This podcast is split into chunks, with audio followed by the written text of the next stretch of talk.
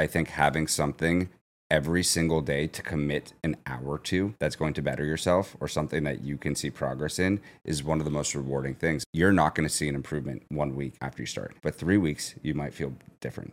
And after three months, you're going to be a different person. And then come race day, you'll have done so much work on yourself towards a goal that it's literally a party if you're healthy.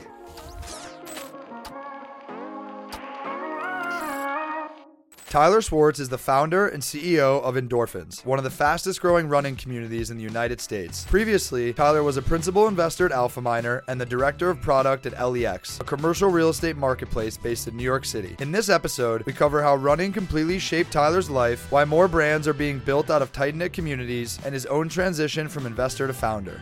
Welcome back to episode 11 of the Turning Pro podcast. We have Tyler Swartz from Endorphins with us today. Thanks for joining, Tyler. I'm pumped. Let's get it. So, I want to start at an interesting place with this episode.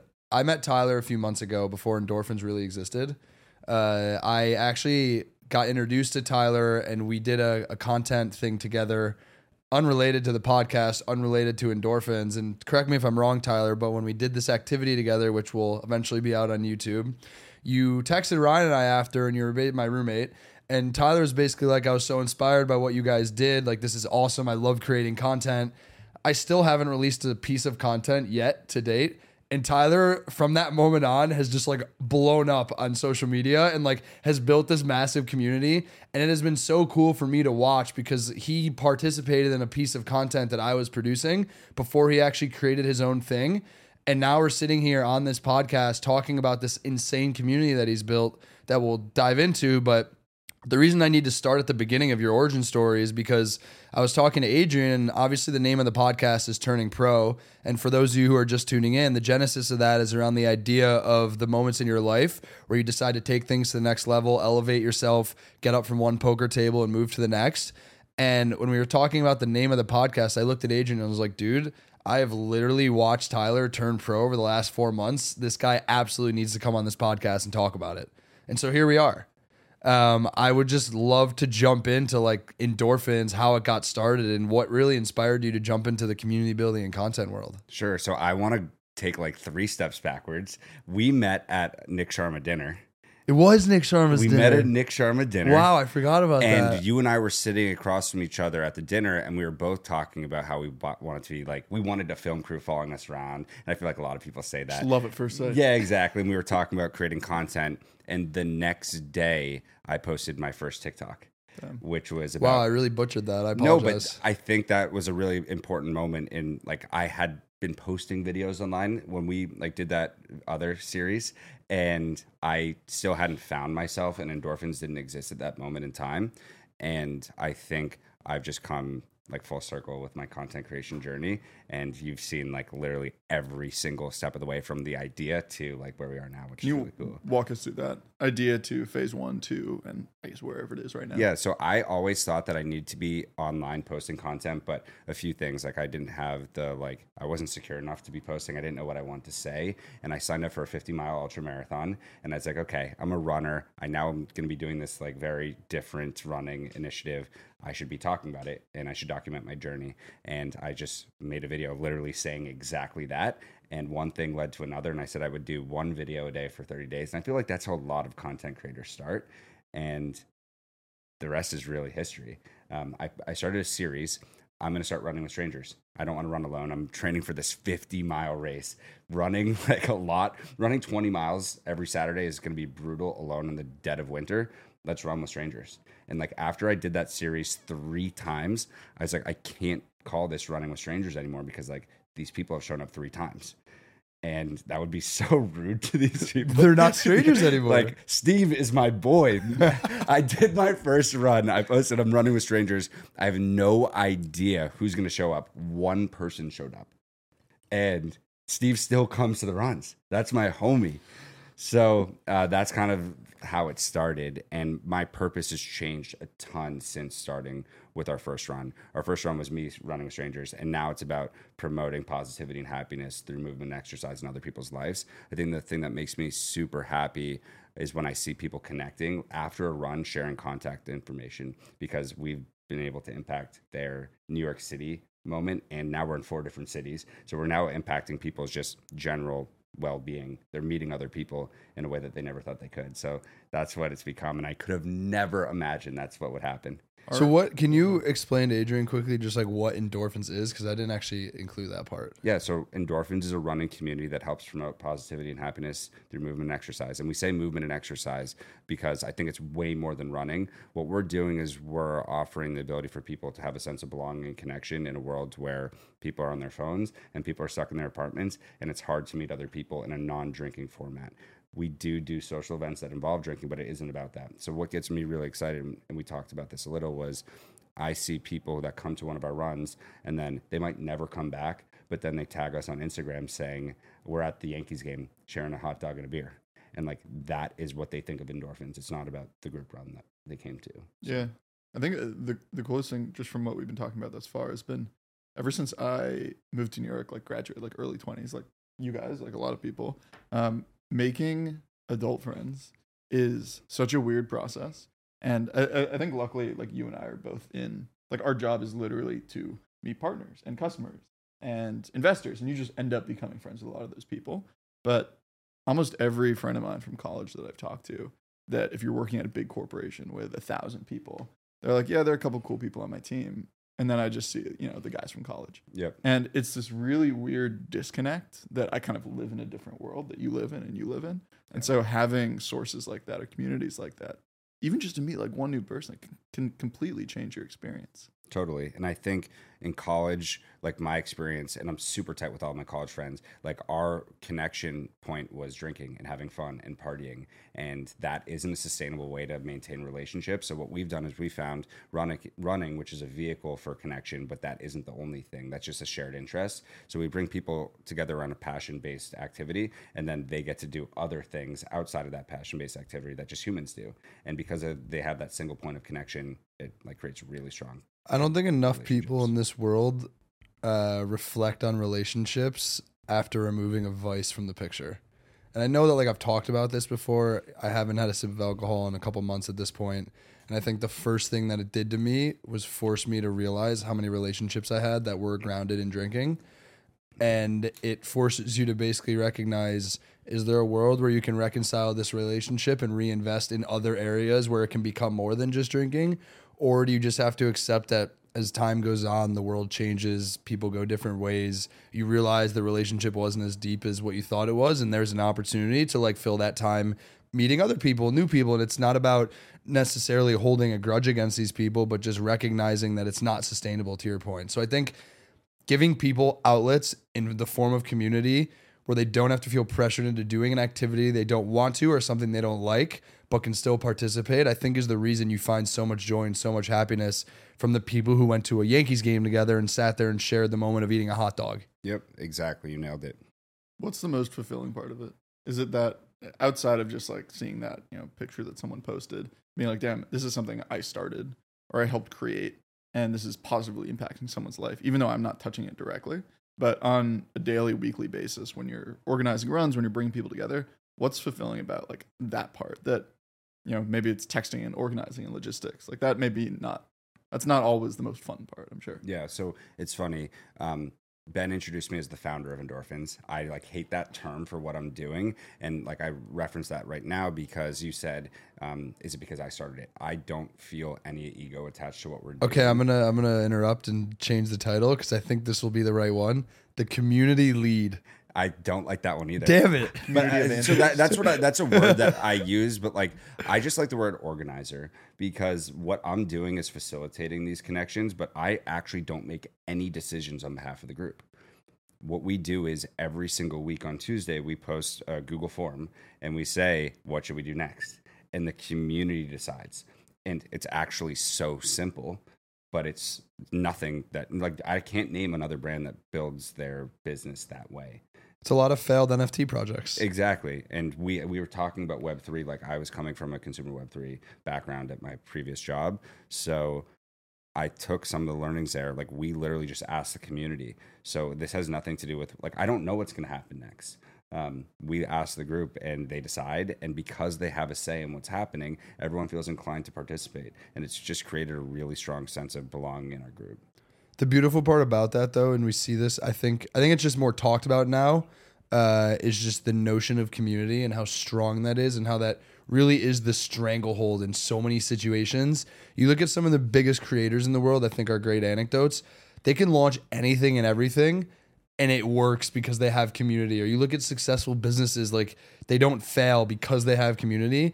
And so the beautiful thing for you is you're still very early on in this journey, but if you continue to make sure that the community trusts you and stands by you, you can mark my words now. Like we can look back at this clip in a decade of me saying that endorphins will be a household name, and I truly believe that because you're you're doing it for the right reasons so early on. And as long as you don't veer away from the integrity, like I think it's it'll take care of itself. Yeah, it's funny. Like I can point to some examples of us showing the community that we're there for them and not for any like monetary purposes. Like we we hosted a happy hour and in our community vote we said how should we pay for this? Should we sell tickets? Should we try and get a sponsor? Should we do donations? And we ended up doing Venmo donations.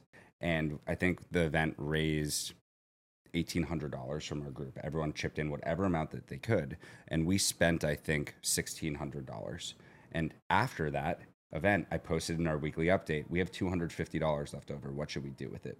It's $250. That isn't doing anything for anyone, but the fact that we can show our community, hey, we're going to take money from you and then we're going to invest it back into the group and we're going to be transparent. I sent a picture of my bank statement to the group so they saw that. We're not hiding anything. It did include that I went to the Russian bathhouse, which is another story, but recovery. It was for recovery.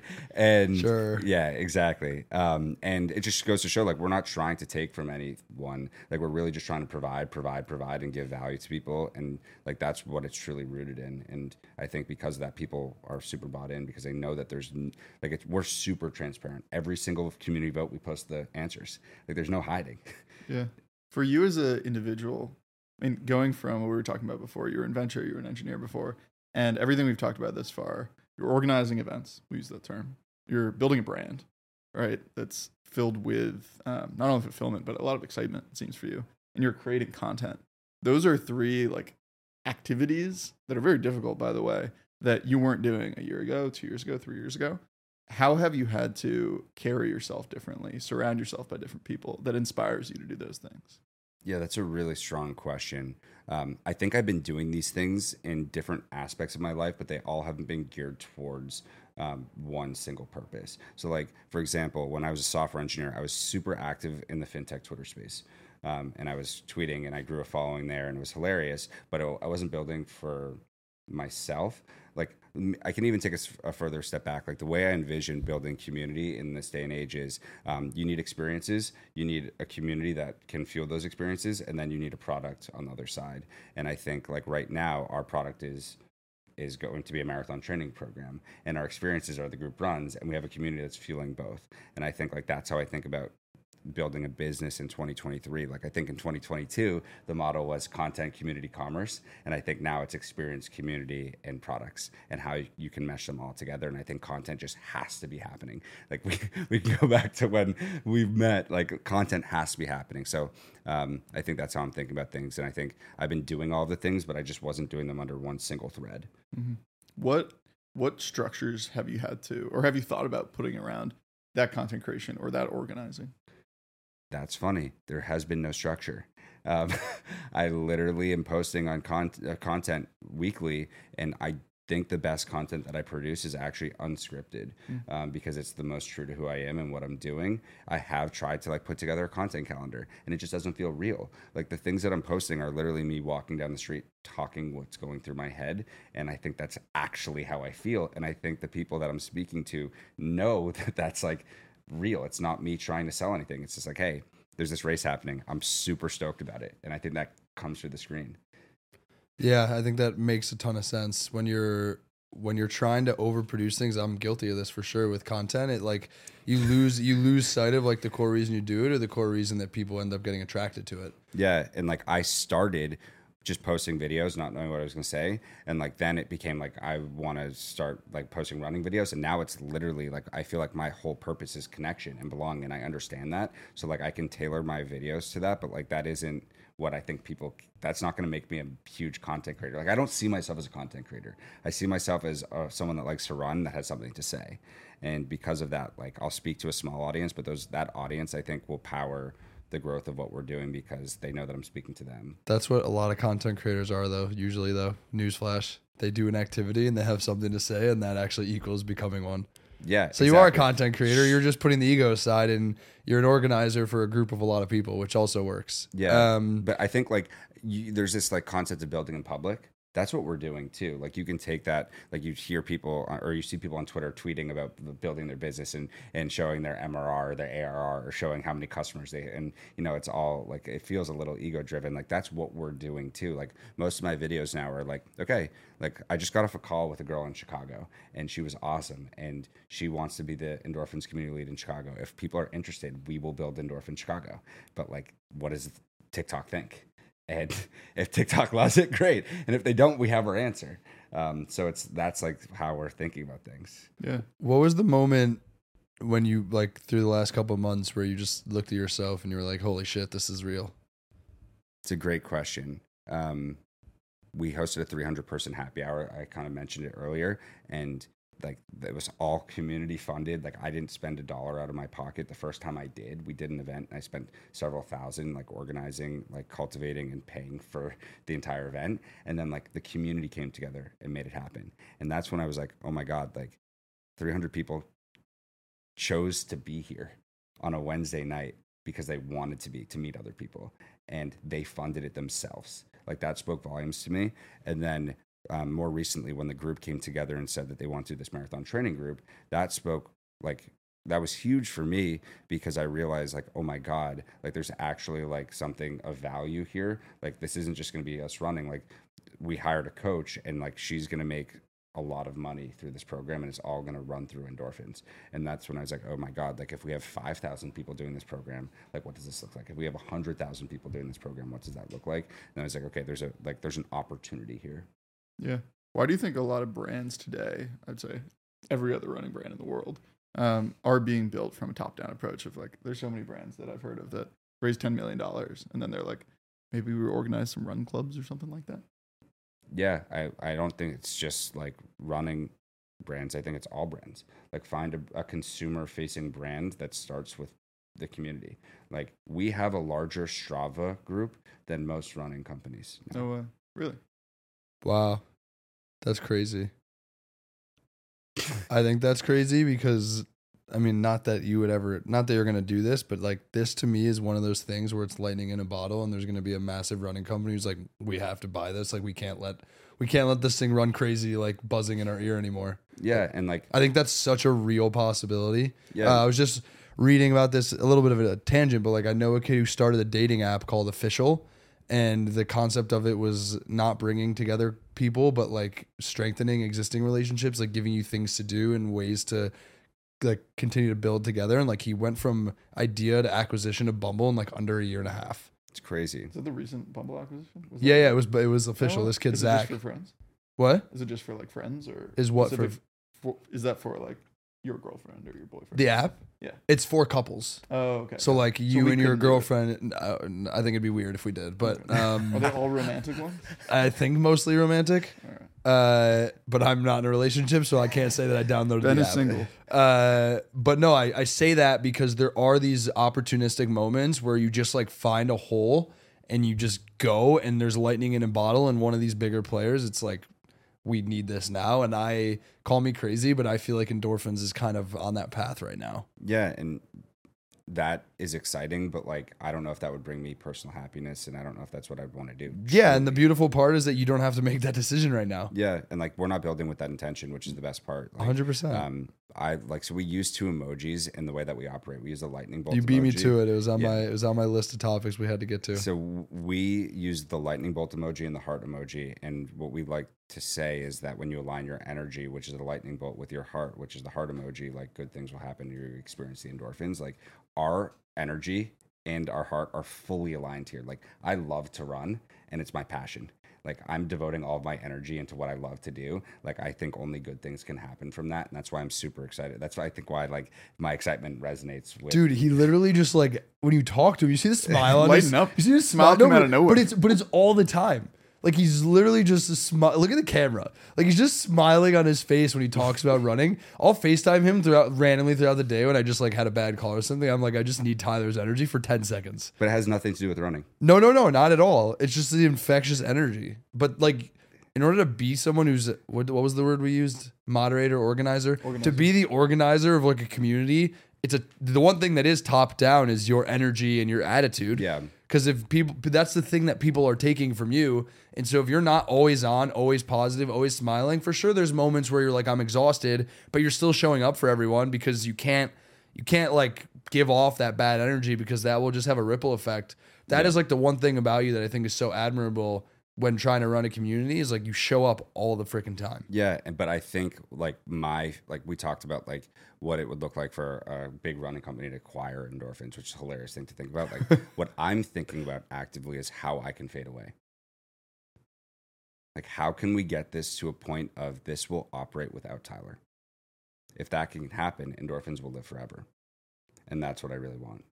How many businesses do you know that are talking about the concept of legacy like two and a half months into starting? It's fucking It's the coolest thing ever. Yeah, yeah. Have you? uh No, I'm not going to talk about Shoe Dog. We'll talk about that later. Yeah, I'm Uh, a big Nike person and I've read it cool. obviously. We can talk about it. so it's actually funny. I was um, running the Tokyo Marathon earlier this year, and I was reading Shoe Dog at the same time. And a lot of the Nike's roots are based off of Japan. His first trip, right? Exactly, Yeah, yeah. and um, then all their factory relationship, like Japan, plays a huge role in Nike's upbringing, and it's just so funny to see how Phil Knight built that business. Like it was a grind for. 40 years Credit sharks. Yeah, yeah, yeah. exactly they had a full grind and not to say that i have i'm just i'm a nike loyalist like i'm wearing nike literally all nike right now um, i see a trajectory for endorphins where i'm doing this for 30 years and i'll be like the the smile you see on the screen is is what i'll be doing for 30 years and if that could be the case i'd be the happiest guy ever Somehow I just he has the hat on. Somehow I just envision that yellow line becoming a little bit more of a smile for some reason. yeah Well, I was going to say more of a swoosh. Just Yeah. Well, like a like a, we go. I, I think it's just like something about taking like a picture of Tyler's face and taking the exact curvature of his smile and like integrating that into the endorphins logo. yeah but then again that would be too much about me Can I? You, you you both have run marathons, yeah? yeah I can't believe I could say yes to that question. and we were talking through that whole thing which is also hilarious Yeah, Tyler was someone that I was talking to. I was like, dude, I, I signed up for a marathon. I'm I'm doing it, but I've never run more than five miles in my life. I want to run with this for a second, Yeah. no pun intended. So, like, that's something that we offer to people in endorphins right now. Most people, when they start their running journey, have no outlets or don't know anyone when it comes to the first thing to running a marathon. And we have a virtual community right now that is almost like Reddit, where people can come and be seen and heard and talk to other people about what running sh- watch should I get? Like, what running shoes should I wear on race day? Like, what gels should I be consuming? And like, it's become a like hyper engaged group of people educating each other. Um, and we have people in all different cities helping each other learn how to become a better runner. So like I've built that because of the conversations that we've had. I think one of the biggest misconceptions is you see people, you just like drive by the West Side Highway and you see people running. You're like, oh, you put on a pair of running shoes and just start moving one foot after the other, and all of a sudden you're running. And then you try and think about a marathon, all the thoughts that actually go into it, like you already named a couple of them, but it's like, what shoes should I wear? I didn't know that you can go to like a store where they're going to measure and scan your foot and tell you like you have a wide foot, so you should wear this shoe and you need to go one size up and you should wear these socks because your feet are going to get uh, swollen and like you need to figure out which gels work for your digestive system and like here are the different watches and like here's the one you should wear and make sure you wear waterproof. Th-. And I'm like, all I wanted to do was just run. Like I didn't even realize this, and that was the moment for me in the journey of it when I was like, wow, there's a lot more that goes into this than I thought. And so that was also part of the foresight that I had in understanding the value that endorphins brings to a broader community. Because I was fortunate enough that I had a lot of friends around me who had run marathons or, you know, I'm just like big into fitness. So I just know people in that world. There's so many people who don't, who were looking for this outlet to get connected to other people who wanted to do this for the first time and it's a little less daunting like let alone having to figure out how to successfully run 26.2 miles to have people doing it with you who can guide you i think is a very like helpful thing to have that's it. You know that a lot of my I don't know if it's just that we're 27 and it's like at that age where a lot of more people start running, but a lot of my like type A ambitious, not just founder friends, but like anyone in kind of like an ambitious career trajectory. So many of them, myself included, basically have just been maybe you played sports in college or something, have essentially just been weightlifting for the past like 5 years. And I feel like almost everyone I know right now is either going to some sort of martial arts at least a few times a week, like Muay Thai or kickboxing or boxing or something, or running. And it's like one or the other or both of them. Um, is that is that something that you feel? I don't, I don't know if it's just like my age or our age, um, or this broader shift of like moving away from heavy lifting or more traditional types of quote workouts. Yeah, what I've noticed is the pandemic like really hard launched running mm-hmm. into like the general like wellness person's appetite. It's like something that's free, it's something that's easy and it didn't require any gym membership or being inside. So that was like really easy like first on ramp. And then I've noticed that TikTok has really helped like promote running as a form of well being that's easy for people and now anyone can do it. And it's just like very approachable. I think the last point you made is the one that stood out to me was the concept of being outside. Right? Because during the Yep. pandemic, when everyone was stuck inside on lockdown, because it's like you te- took two steps outside into someone else's home, which was like so frowned upon during then. It was like the only means of like getting fresh air. I actually didn't even realize that. I mean, that makes so much sense, but I never thought about that being the thing that propelled running to be so mainstream. Yeah, and it's only growing. I think it's like one in five people run today. I think it'll be way more than that moving forward direction. But what about like? I feel like you can tell me if I'm wrong, but running just like isn't good for your body. Like, what do you think about people getting access to more information around like running properly versus just running? Like, I'll be the first person to tell you, I can like get from point A to point B faster than a lot of people, not real runners, but I sure as hell know it's ugly when I'm doing it. Well, you said it. You just said exactly why it's an issue. Like running, if you want to get faster, you actually have to go slower. So like 80% of your mileage should actually be really slow. Like slower than like people go out and they think that they have to run fast every single time and they run their body into the ground when it's actually way healthier for you to run at lower heart rate zones, which is like for me um, a slower pace. continuing to run this is one of the learnings i had from the marathon continuing to run for long periods of time at a pace where you're not getting tired is such an ego thing to be able to convince yourself that it's okay to be doing it while you're not exhausting yourself that took me probably the first six weeks of my training program to wrap my head around that because I've always been trained as an athlete, especially as an interval athlete playing hockey. It was like you go balls to the walls until you can't breathe anymore and then get the fuck off the ice, recover, and then two and a half minutes later go back out there. But the fact that you're going to be doing something for four hours for some people, like you need to be able to pace yourself. And the concept of pacing seems easy until you're someone with an ego who tries it for the first time. It's really freaking hard. yeah, if you want to go longer distances, you can't run fast and you have to slow down. And I think, like you said, something about misinformation. People see people running really fast and they feel like that's what they have to do all the time. And that's just really wrong. Can you walk me through as a beginner? I think a lot of people listening to this probably are interested or have run before, obviously, but don't know how to ramp. I'll just speak personally. I enjoy two or three miles, and every time I do it, I just try to go as fast as I can. and I'm trying to get more into running, but every time I hit like two and a half miles, I'm just ripping and I'm exhausted. And then I'm like, all right, fuck this. And then I go back inside. So, like, what would your plan for me be if I want to get consistency, consistently to be able to run with you or with you and like enjoy six miles? So it's funny. I'll right after this or now I'll forward you a link to a, a product that I've literally forwarded to hundreds of people at this point, and it's a running watch. And people once they put on a running watch can see what their heart rate is when they're running, and your heart rate can dictate how hard you're working. If your heart rate's like low, you know you can maybe run faster, and if your heart rate's too high, which it probably is when you're running, you should slow down. And just having that barometer of when you're actually moving is like I know that if my heart rate is between 117 and 135, I can go for 12 hours straight. It's it's it's knowing knowing where your heart rate is, and the other piece of it I'm telling you is putting your ego aside and accepting the fact that like it's okay if you're not barely breathing because you're so exhausted to because like it it uh compounds when you go like when you when you run 10 miles even if you're going at like a, an easy pace like you're still gonna feel that 10 miles is 10 miles regardless of what anyone says So I think if I could give you any advice to someone who's not an advanced runner who made it through a marathon, it's being okay with pacing yourself. Like next time you go out for a run, what uh, what would you say is like your average mile pace right now when you go do two miles? Just when I'm like going as fast as I can. Yes. Like 620. Okay, so go run go run two miles at a nine thirty pace, and the next time you run, I want you to run at a nine thirty pace. Even though at four minutes into it, you're gonna want to pull your hair out and just start sprinting, force yourself to do it and try to run four miles instead of two at a nine thirty pace. Just try it and see what happens. I, Yeah, yeah. That's great advice, and I think um, it's all ego and it's misinformation. Like I'm at my peak in training, I was running like for my 50 mile race, like 80 miles in a week, and like probably 60 of them were at 9:30 pace. Really? Yeah, and like 20 were at tempo, Hmm. Which is like 75-20 split, What's your 25 split. I, I guess question to both of you. When you're what is the hardest part of the marathon?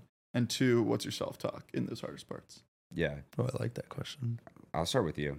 What are you? No, I want you to go first. the hardest part is getting to the uh, starting line healthy. I think you experienced that, Ben. So I didn't know what that meant. Uh, yeah, I don't know what that means. So I, I didn't know what that meant until Tyler told me that bef- probably before or right when I started my training. Um, I was like, okay, that seems like a crazy concept, but sure, I'll you've done this before. I, I can understand what you mean directionally. A month before the start date, I couldn't run without taking ibuprofen. My body was so fucked up, and I called Tyler and I was like, holy shit, this is so real. I know exactly what you're talking about.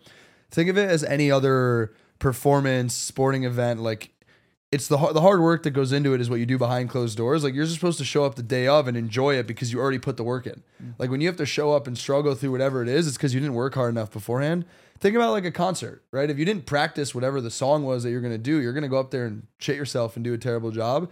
You're putting in miles and miles and hours and hours and hours in training of a marathon to be able to show up the day of and like get through it.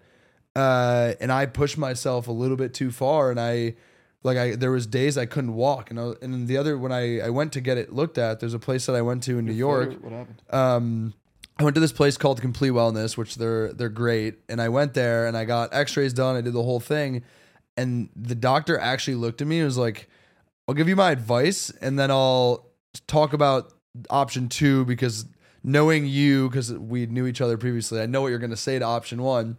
His advice was like, "If I were you, I would stop running now, and I wouldn't finish with the marathon." But I and I I interrupted him immediately. I was like, not an option because I told myself I need to run at least one marathon in my life, and there's no shot that I'm getting through like 85% of training and then pulling out. Like I'm just gonna will my way through this regardless of the repercussions.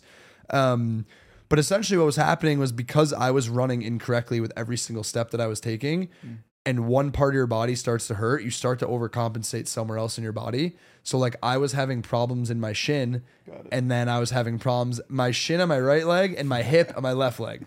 So it's even worse. Typically, like if you get shin splints in both legs, it's usually like something in conjunction that's happening.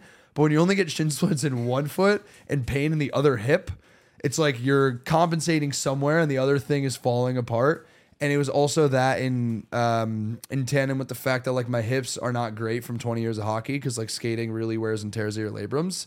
But it got to a point where, to Tyler's point about let's just get you healthy the the starting line for the next month, I was doing rehab. I really didn't run that many more miles. It was just like, what are all the things that I can do just to give myself a chance the day of? Um, and I was I was able to get through it, but it those three weeks before it was pretty miserable. Just pain, like physically painful. Yeah, like getting up in the morning and like struggling to get out of bed. Honestly, as crazy as it sounds, yeah. Yeah, I think I've run I've run a handful of marathons and I would say the majority of them I've been injured during my training cycle. Like I'm really injured right now and I'm not running. And I think that also speaks to like the fact that when we go out and we're not a runner, like we go out and run really fast every single time and that's why like you need to re like you need to change how you approach running or else you will be injured for the race. And like I think that leads to your next question, which is what happens when you do want to run a marathon, what's the hardest part? When during the race, it's like you're going to feel a lot of pain, especially if it's your first time, if you didn't train the right way. And they say the first 10 miles, you should run at a little slower than your goal pace. The second 10 miles, you should run a little faster than your goal pace. And the last 10K, you should give everything you fucking got. And that's really what it is because you are going to be grinding and you'll go through a roller coaster of emotions. You'll be on a high, you'll be on a low, you'll be excited, you'll be anxious, you'll be nervous, you'll be hurting, you'll be in a dark place. And like you have to be able to acknowledge all of those emotions and proceed. And it's really difficult. Like you go through such a roller coaster ride in such a short amount of time. Like think about all the times in your life that you felt anxious, excited, happy, nervous, scared, injured, and just like like all of those things in one period of time. So here's the here's the way that I'll pose it to you, and I think this is what hit home for me. How many things do you do in your life for four hours straight without stopping, other than sleeping? Nothing. So it's just your mind like chattering at. you. Nothing. Think about that. Yeah. Think about how many things you do every day. Nothing for that long in one period of time consistently. When people don't think deep enough about the question, like, oh, I work, I'm like, yeah, but you go on Instagram and you go for a walk and you get a snack and you sit on the couch. It is four hours nonstop in your thoughts, up and down. For me personally, uh, there was one specific moment that I call upon that was like the moment where I hit a wall. So I had my headphones in and Siri would read my messages to me. And it was actually really helpful because I would f- have friends who were texting me like, "Hey, keep going, like you're doing great." And as crazy as it sounds, those moments of like confidence were really good for me. Um, there was one moment I was my family was there and I saw them three times throughout the race, the New York City Marathon, and my mom would basically just tell me like, "Here's where we are, so just look out for us when you're coming because it's a long race." And there was one moment I was running down Fifth Ave, and I think I was at around uh, 120th Street or something, and I was in a really good rhythm. I was in a flow state, like I was doing very well mentally, and this was pretty late in the race at this point. And I got a, a Siri goes on the headset and goes, "You've received a text message from your mom," and she goes, "Hi, buddy, we're on uh, 56 in Park or something." And I looked up at the street sign, and I was at like 120th, and I was like, "Oh my fuck!" Every street for the next like 30 minutes, I looked up at the street street sign. It was the longest stretch of the marathon by a mile because time slowed down in that moment because I was tracking where I was. Whereas the best part of the previous three hours was very much just like me in the present in my thoughts, like really just staying calm and enjoying it. But then once I was battling with this concept of time, I was like, oh my God, I'm not going to make it. And four hours is like pretty fast. Like if you run in four hours, that's awesome. Like people listening to this might be like, four hours. Like I did it in seven. So I did, I did 406. Uh, Feels my, fast. I don't even. Run I did four, I did 406. It was my first time ever running a marathon. My goal was to do four hours. I'm not going to sit here and make excuses. I do know that really like it was day. Strava. Strava put out a report after the marathon last year that it was the it was 11 minutes slower than the previous year and the average marathon pace for that marathon because the conditions were so poor. It poor. was bad. It was just really hot. It was really humid, dude. People were dropping like flies. It was crazy. What happened? Did people literally pass out? yeah. You- people time. passed Really? out. I would be running next to someone, and they would just like grab their hamstring Yeah. and fall over. In addition to like, It was like I, I ran, was on the course. I ran with two friends. I feel remiss to not tell this story. I ran with two friends, and we were running together. And on mile four, one of them stopped to take a shit, and I waited for like five minutes. And after that, I was like, I can't wait anymore. And then at like mile ten, I was like, I'll see you guys at the end. Did people just cramp up and like? Yeah, Yeah, no, so- no one was hydrated enough. I also want to just say like, like four hours. Like I don't like to talk about pace when I talk about. yeah let me let me take this back for a second like i'm not a runner i'm not sitting here saying it's a good time or a bad time it's just the objective time i got i was just me competing with myself but i have way more respect for people who can run 10 marathons even a little bit slower than that. It was just the competitive part of me like setting a goal for myself and working towards it which by the way i failed my goal. My goal was four hours. I did like 406 and 29 seconds or something. Uh, so the time is definitely not like anything not relevant at all. Yeah. but you, what were you going to say? Yeah, go ahead. when I talk about running, I just know that there's so many people with so many different experience levels that, like, if you were to say that's fast or that's slow, that's really not fair because it's relative to yourself. To your point, like 406 might be fast for you, and that might be slow for someone else. So it's really unfair to say like 406 is a fast time. It's like what you said, it's you versus you, and that's why running's really cool because you can track how you've done, and then you can go out again and see how you've done against that benchmark. And like having something to shoot towards every single time you go out is really cool and special. What? I have a lot of questions for you guys. Um, as you can tell, uh, first question: When the same way launching as we're all doing right now, launching and growing a community, a company, whatever, a brand, whatever you want to call it. once you've done it or creating content, once you've done it, it changes you as a person. Um, and it, it bleeds into other interactions. Like the confidence I have of having launched a company and have it do well and, and, and have a team and lead that team, it changes the way I interact with you every single interaction in a day. You become more confident. And a lot of people that I know that do hard physical things have a similar way of moving after and have a swagger about them because I've, I've talked to them before and after. And so, does that happen with running marathon or doing 75 hard? Um, how has it changed you as as people and how you interact with me and interact with people before and after? Yeah, I think that's a great question. So two weeks ago, I ran a 50 mile race, Jesus. and I think I've grown 10x through the training of that because I was constantly having to hold myself accountable and do really hard things every single day. And that's like run 10 miles today on a Monday morning before work. Or that's run 35 miles in two degree weather to train. And like those are the things that you don't necessarily see. You might see that on, like when I'm posting on TikTok, but like that's an every single day thing. And when you can hold yourself accountable and consistent like that, in a training capacity like you can do that with relationships. You can do that with friendships. Like i will always follow up. Like i'm always there. Ben you might know this about me. Like you probably get at 6 a.m like i'm journaling reflecting and sending off texts. And like i think that's created a process for who i am as a being that's transcended running. Um, and i think that's like really really special. And i think i can definitely attribute that back to my training which has been interesting. I think for me it was a unique uh it was a unique moment for me because I would say that it was the first time post my hockey career where I was really searching for like there was kind of this void where I devoted so much time and dedication and sacrifice and energy into like one thing and you actually were able to like quantify the results. And then once that was over, I just felt like I had all this pent up energy and desire to like do another thing. And it was more so uh how can I do something outside of like my daily work life, which is like building a company and so for me the marathon was that challenge for me despite the fact that i was never a runner i knew how hard it was i knew the sacrifices that i had to make going into it. Uh, for three months of my life when i went into this training program when i like stopped drinking i was basically everything i was doing was uh, catered to this program. It was running four days a week. It was like this many miles these days of the week and it was nothing that was going to get in my way. And it was hard. It was fucking hard. Like you sacrifice so much to do it. And i think the thing that i got out of it once i finished it was how much fulfillment i got and how much energy i got from the actual journey of like doing hard things right like right now i'm doing a lot of different things and i'm more fulfilled than i ever was because i think i've fallen in love with being able to see results of incremental improvements every single day the thing that I believe now more than ever is truly that like your daily actions compound. Like a lot of people lose sight of the fact that like doing the right things day after day matter. And I think the marathon training was that moment for me. And so now if I don't see progress in a day or two, I don't lose sight of remembering what I saw after three months. And it forces me now to stay the course with anything new that I'm trying to just trust if I stay consistent and work hard that it will get to where I want it to go. Yeah.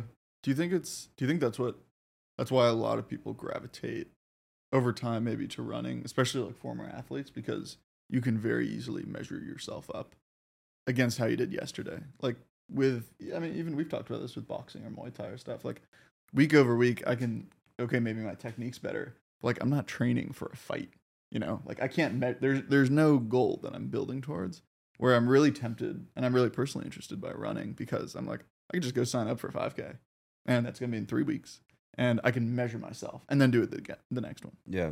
Well, I think you can measure yourself in Muay Thai or any other thing. Like you can measure um, things that are qualitative, not quantitative. I It's- think yeah, it's, it's the, but I, I yeah. do think I do think it's probably the easiest form of like fitness when you're trying to recalibrate in a sense that you want to track quantitative progress. Yeah. I think running is probably one of the easiest ways to do it because like with boxing, there are ways to do it quantitative qualitatively, sorry, but it takes a lot more thought and it's a lot harder to actually track whereas with running it's like okay, I'm going to run a mile every single day and day 1 was a 9 minute mile and maybe by day 30 I'm doing like 7 minute miles and you can actually see the reward there. Yeah.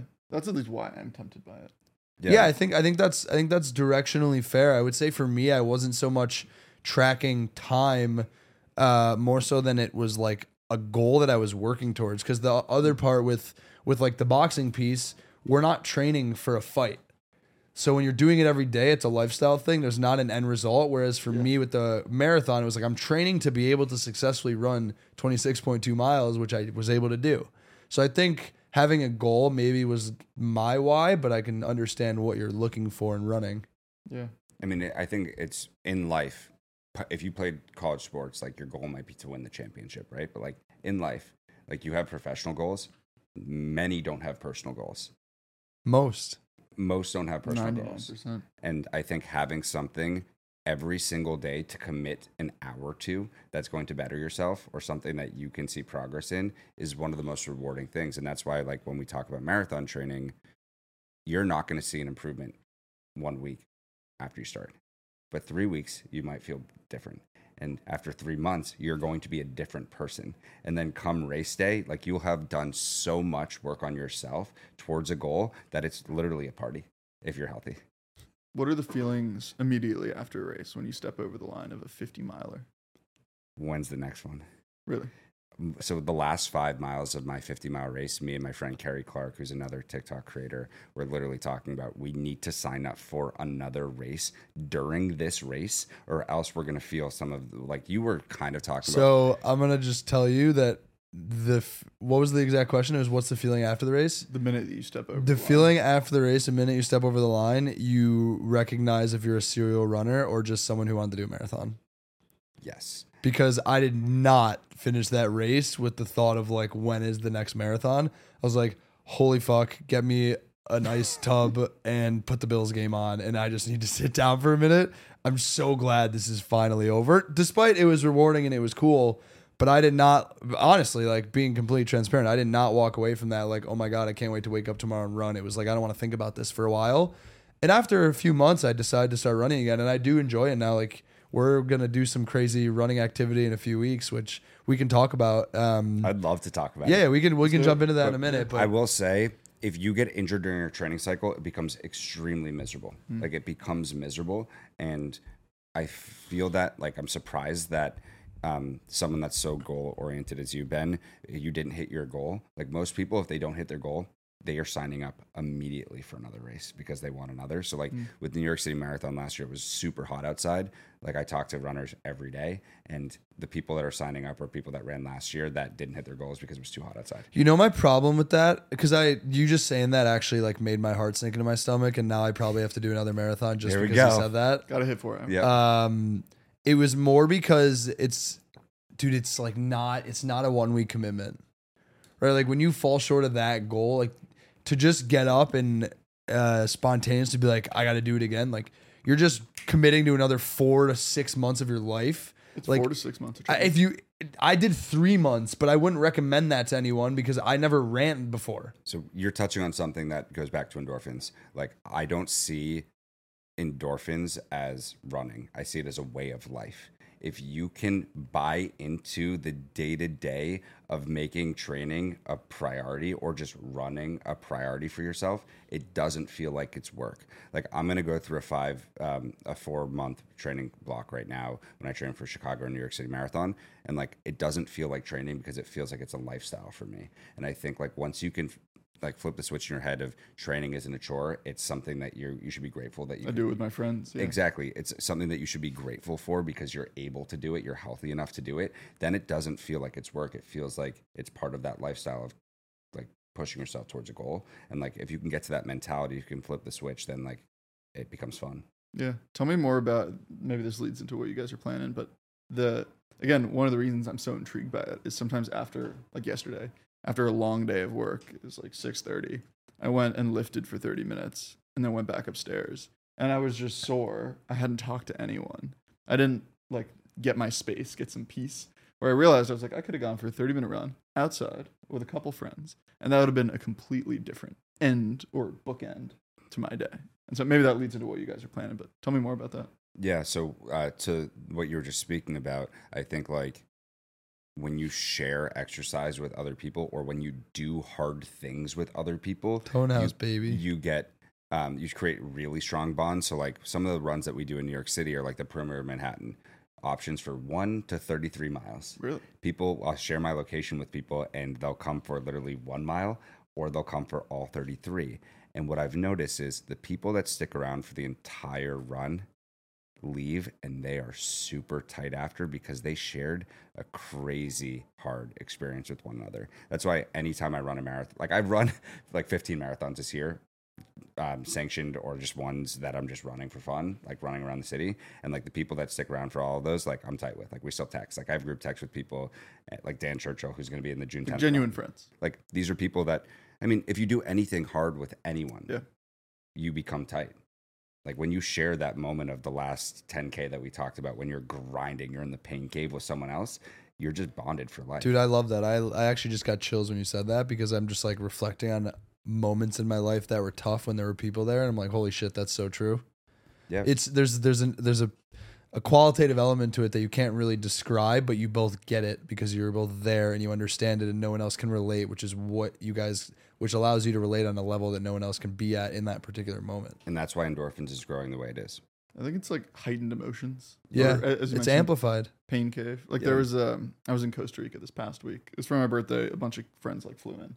And what I remember most when I think about that trip, the immediate memory is not going out to dinner and like getting drinks with each other and getting drunk. Even though that was a lot of fun, the the the memory that comes top of mind is we are coming back on this boat and there's like a storm coming and the waves were getting like really choppy. And there are a couple moments where even the captain was like, you could see there's like a little danger on his face. He was like, we should slow down. We ended up getting like out of the way. But there was like 20 minutes where it was like borderline dangerous, like people really hitting the sides of the boat and like water splashing everywhere. And everyone's just kind of looking at each other and like holding on for dear life. And that's immediately my favorite memory of the trip, even though it was physically painful and I was mentally like a little shaken up. Still, uh, that's my favorite time. I think like something that might be really relatable for anyone watching this is like pledging, pledging a fraternity, or like being like the freshman on the hockey team, right? Like you're going through getting shit on and kicked in the balls every single day, and you're doing that with other people. Like you can take that same approach and tie it towards running long distances or, or running five miles with other people. Like it just takes a mutual respect for people to show up and do hard things with one another, and you create those bonds that are like very strong. And no one else can relate. That's what makes it beautiful. Yeah. Um, I think it should be it should be live by now. Uh, so I think it's appropriate for us to talk about. Uh. I mean, you guys both know this, but I haven't spoken about this publicly. But I've been working on a vlog for probably the last year now, uh, which has just been like a passion side project of mine. I think for me, I've always been someone who's always had to like itch that scratch that itch. Excuse me. Um, of like the creative side of me, just because it's like fun and I just always want to explore. And I had this concept for a vlog called Birthday Party, uh, which I'm just explaining it for the people listening because obviously you both know what this is. But the concept of birthday party is around this idea that a lot of times on your birthday, people would just, excuse me, blow out a candle and make a wish. And usually the wish is just something that's so unattainable or it's like materialistic or unattainable and it just kind of stays there in the ethos forever and they never actually go after it. And so and the other piece of it is that there's a lot of people who don't like celebrating their birthdays. And so this idea that I had was around the concept of having guests on the on the vlog and every episode they blow out a candle and make a wish and then we go do the wish with them. Uh, so basically, our infrastructure as the birthday party vlog or the birthday party team serves as the forcing function to bring these things to life. And part of that for me was number one, wanting to like see other people fulfilled and doing things they've always talked about wanting to do but never did. And the second one, selfishly for me, is like being able to do really cool things with really cool people. And we are doing an episode with Tyler on June 10th, uh, which is way outside my comfort zone. Um, but I'm really excited for it. I would say, like to date, it's definitely the hardest uh, production that we've put together. I've given you a little bit of information, Adrian, but like we have two executive producers that are co-producing it. Uh, we have like a full team of people have been working on this for weeks. Really? Um, yeah, so basically we're doing a 126 mile run from the lighthouse in Montauk to Times Square, and it's going to be two teams of seven, eight. Ryan and I, my roommate, are the co-hosts, but we're like kind of just plugged in there. Uh, where there's two teams of seven, all pro- predominantly running creators, uh, each team in an RV, and it's going to be a relay run the rule is basically just one person has to be running at all times, and it's the first one back to Times Square wins. It'll be like a 21 to 24 hour race Starting at the lighthouse. starting at the lighthouse in Montauk. Damn. Yeah. And so it's a bunch of running creators. Not, necessarily. Not all of them. I It's would just say a bunch of friends. it's, it's a lot of friends, but a lot of them are full time running content creators. And we have a couple who are content creators who don't do running content, but are like hilarious people who do also happen to run. Um, and then there's a couple of people who aren't creators, but they're like big runners.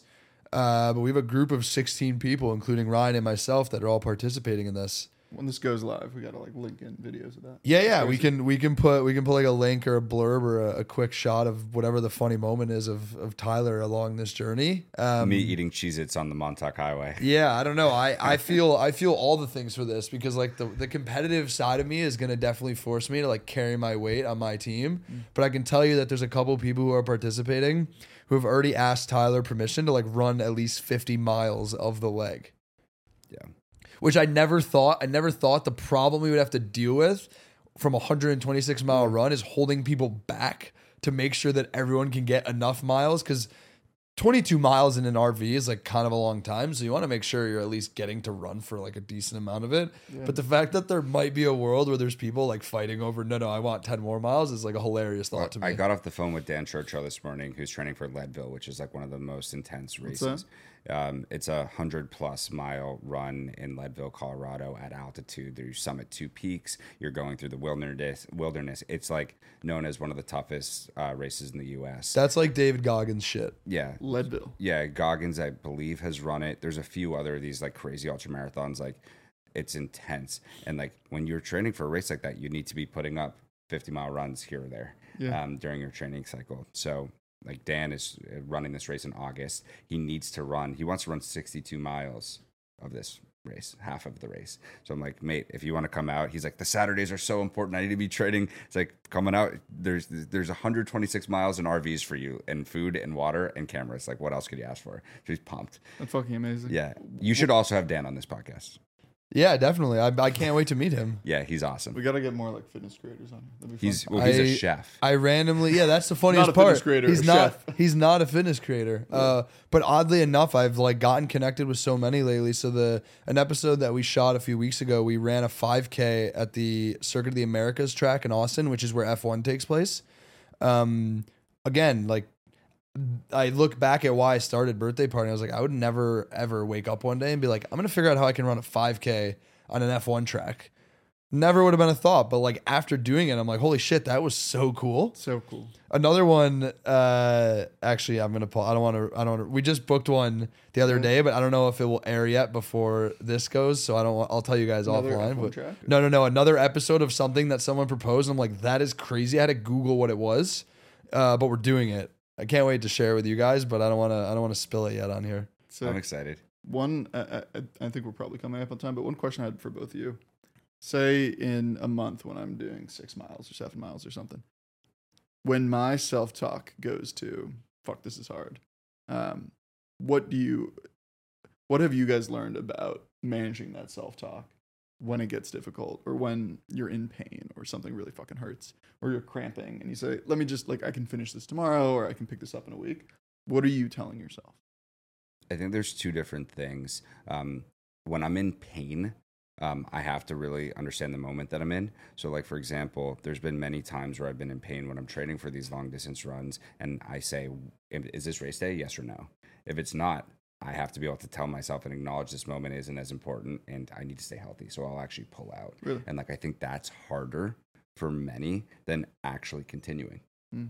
I think like we live in a world today where toughness is perceived as fighting through pain. And I think if you really are mentally tough, you can understand the moment that you're in, and then you can make the right call for your body in that moment. And I think um, that self talk is really, really difficult to train yourself in. So I would say that's the hardest thing for me. I think that's a much more mature response than the one I'm going to give you. And I think the difference is, is he approaches every situation knowing the longevity that he's aiming for in his running career. Whereas for me, I was very much like get through the marathon at all costs. And like the bottom line is you have to put miles in in order to be able to do it. So like if I was falling short at six miles every single time I ran, like there's no world where you just wake up and run 20. I mean, it's possible, but it won't end well if the most you did was six and then you try to do 26. For me, it was two things. The first one was remember why you started. And the second one was think about moments in your life where you actually were going through hardship. Hmm. Like being tired or a little bit hurt when you're going through a run is not the worst thing you face in your life. And if it is, like more power to you. But like think about real adversity you've overcome. And for me, like I find peace in thinking about other situations that were harder that I did overcome that allowed me to like feel more at peace in the present with whatever the pain was that I felt. It's a good answer. I'd also say so. I spoke about when it's not race day, and then when it is race day, it's a whole different thing. You need to dig really fucking deep. So like, I ran this 50 mile race, and I went into it, and I wasn't healthy, and I mentally the whole way was like, okay, I was doing body scans the entire way, saying, okay, left knee good, right knee good, left hip good, right hip good, like going through the whole thing. And for the last 10 miles, my knee was shot and I basically had to tell myself like it's only 10 miles. So I think like what I mean when I say it's only 10 miles is like you can say shit, I have 10 more miles to go or you can say it's only 10 miles. Like I've done that so many so many times and if you can approach it with a positive mindset as opposed to this negative lens, like it makes approaching really hard things easier. So that's how I'd approach it like in that pain cave moment. And I think that's how he approaches his life. And I think that's a beautiful place to end because that to me epitomizes endorphins as well. Yeah. Um, Tyler, this was awesome, man. I appreciate you coming on. Take a look at that camera. Tell everyone where they can find you and what you're what you're working on. At Sports Center, all channels.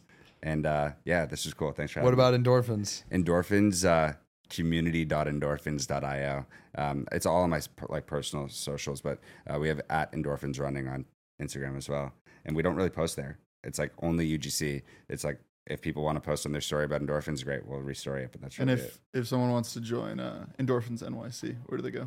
um west side highway monday morning 7.15 in the morning baby let's go Whoa, Let's pier. go. pier 45 There you go. yeah Hell yeah. Awesome. Thanks, Tyler.